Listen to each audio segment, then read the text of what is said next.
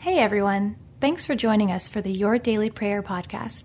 We hope these few moments of prayer and reflection are encouraging to you as you go about your day. To get all of our episodes straight to your phone during the week, just subscribe to this podcast on iTunes or wherever you listen to your podcast.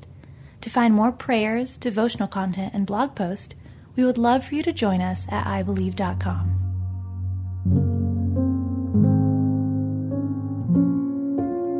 Prayer for Your Teen's Faith by Christine Brown. See what great love the Father has lavished on us, that we should be called children of God.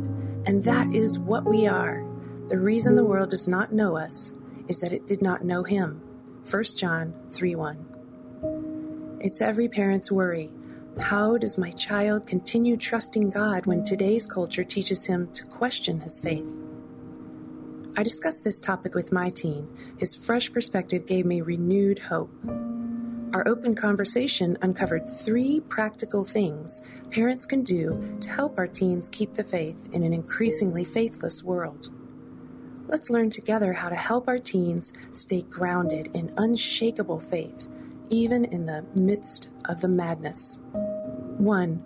It's not about controlling what they see, but controlling what they see in you. Our teens may not always listen to what we say, but they will absorb every detail of our actions. Are we displaying Christ like character at home? Are we treating others with unconditional love and kindness? Do we rely on God's Word in times of trouble? God designed us to shine His light. Our kids will learn most about what it means to be a Christ follower from watching our example. 2.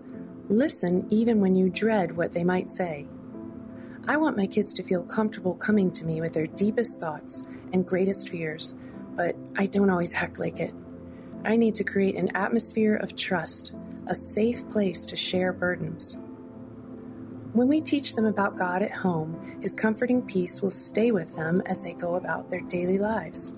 Let's pray our home will be a place of praising God and receiving His peace.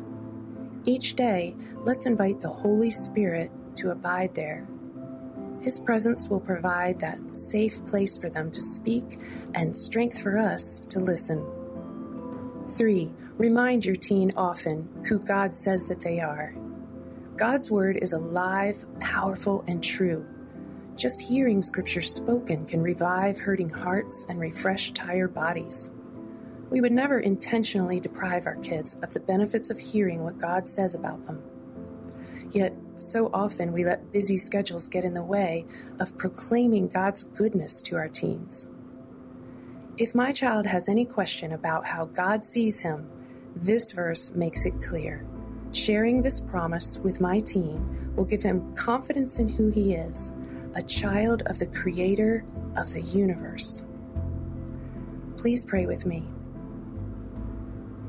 Dear Father, thank you for our children. Thank you for loving them even more than we do, and for calling them out of darkness into your wonderful light. 1 Peter 2 9. They see a world of confusion.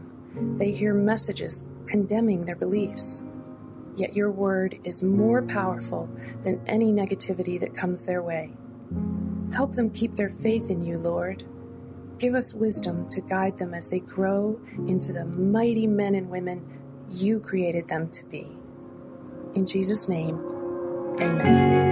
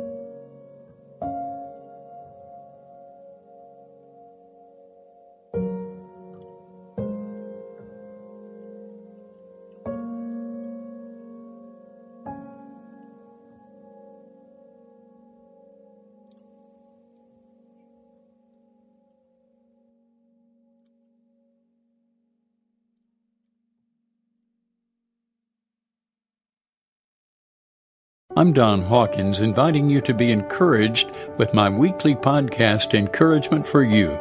To subscribe, go to lifeaudio.com.